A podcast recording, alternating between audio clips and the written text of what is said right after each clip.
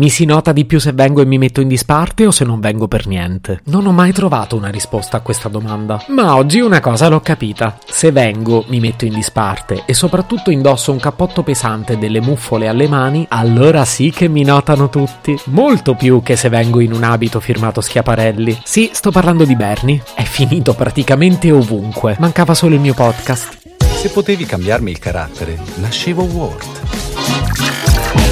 Si chiama Marcello Forcina, dice quello che pensa, pensa poco a quello che dice, ma quando c'è da sudare preferisce quattro chiacchiere e un Campari Spritz.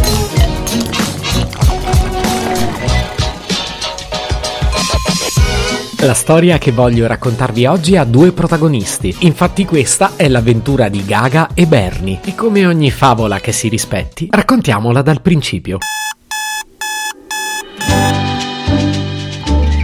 È la mattina del 20 gennaio 2021. Stephanie Joanne Angelina Germanotta, che per non farmi saltare tutte le otturazioni da ora in avanti preferisco chiamare solo Lady Gaga, spegne con un pugno la sveglia, consapevole di iniziare una delle giornate più sensazionali della sua vita. Proprio quel giorno, una manciata di ore più tardi, Lady Gaga intonerà davanti al mondo intero l'inno nazionale americano, forse uno dei momenti più attesi della cerimonia di insediamento di Joe Biden, il nuovo nuovo presidente degli Stati Uniti d'America. La sua performance dovrà essere clamorosamente perfetta e non basterà un abito della Maison Schiaparelli per attirare tutte le attenzioni su di sé. A darle filo da torcere ci saranno Sua Altezza e Perfezione J-Lo, Katy Perry, Barack e Michelle Obama, la vicepresidente Kamala Harris e poi, beh, Joe Biden. In fondo è lui a diventare il nuovo presidente degli Stati Uniti d'America. E il Covid, che ha dettato le leggi per questa cerimonia totalmente fuori fuori dagli schemi, ma la povera Gaga non può immaginare l'arrivo di un outsider totalmente insospettabile.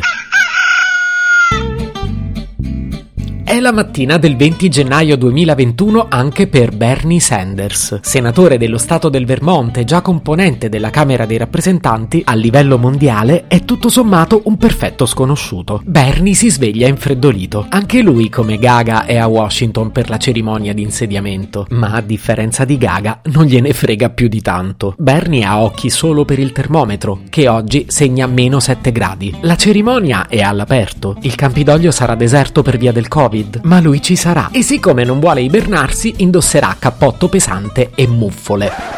Ora io devo confessarvi che ho dovuto cercare su internet il significato della parola muffole, parola che non avevo mai sentito né usato prima. Sì, perché io li ho sempre chiamati guanti con il pollicione e vivevo bene anche così. La mia vita, ignorante e inconsapevole, scorreva serena e tranquilla, come quella del senatore Bernie Sanders. Seguendo il programma della giornata, Bernie si reca all'orario corretto alla cerimonia di insediamento, cerimonia che in perfetto stile americano viene preceduta da quella che potremmo definire una vera e propria sfilata di VIP. Bernie È felicemente estraneo alle meccaniche dello show business, perciò si procura un'insulsa seggiolina, si raggomitola per proteggersi dal freddo e si gusta la scena. Nel frattempo arriva il momento di Lady Gaga. È stupenda nel suo abito e non sbaglia una nota. Grande Germanotta, domani le copertine saranno tutte tue. Yeah! Katy Perry è vestita come il Papa. Ma chi vuoi che se la fili quella sciampista? Gaga ha decisamente portato a casa la pagnotta. Almeno così abbiamo pensato tutti. Eh sì, perché l'avventura di Bernie e Gaga ha un finale decisamente diverso. Perché un giornalista, il cui nome sospettiamo che adesso sia nel libro nero della Germanotta, scatta e diffonde una foto di Bernie che diventa in pochissimo tempo virale a livello mondiale. Così funziona internet, un miliardo di meme per Bernie e la Germanotta muta. Se potevi cambiarmi il carattere, nascevo Ward. Un podcast inutile, effervescente e tossico, come una pasticca di mentos in una bacinella di Coca Zero.